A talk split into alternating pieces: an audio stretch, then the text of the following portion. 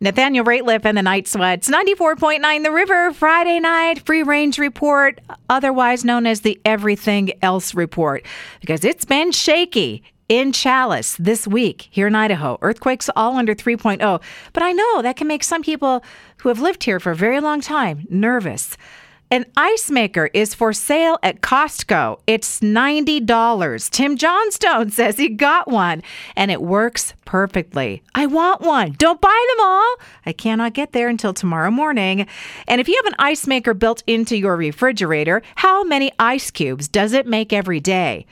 Mine only does 96, and that's kind of where they all sit. You only get 96 ice cubes a day. And you know that is not enough in this weather. A poll about cleanliness where is the cleanest place that you visit? 44% of people say it's their own home, and 42% say second place is their relatives' homes.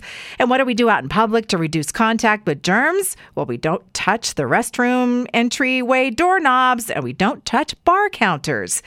Little Miss is all over the socials. Remember those books that were, hmm, not my favorite, but now people are having fun with that series as a meme and making their own versions, like Little Miss Loves to Thrift. Amanda did that. I see you. Little Miss won't send a cover letter.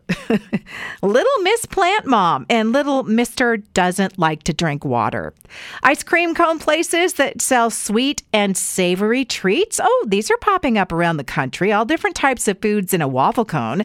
And trending on Pinterest, tie dye clothing, clothing based on your aura, baked Alaska desserts, pickling everything, and using skateboards as charcuterie boards. And there's a mystery that I still think about all the time. I read an article in the New Yorker magazine years ago about the largest glitter manufacturer in the US, and I love glitter. And the article said their largest client keeps them in business between the ebbs and flows of fashion and crafting. But they said their top client was top secret and they wouldn't say where all that glitter goes. And I I still wonder about that. That's a wrap on the Free Range Report tonight. Past editions are at riverboise.com, riverevenings.com, and on Apple Podcasts.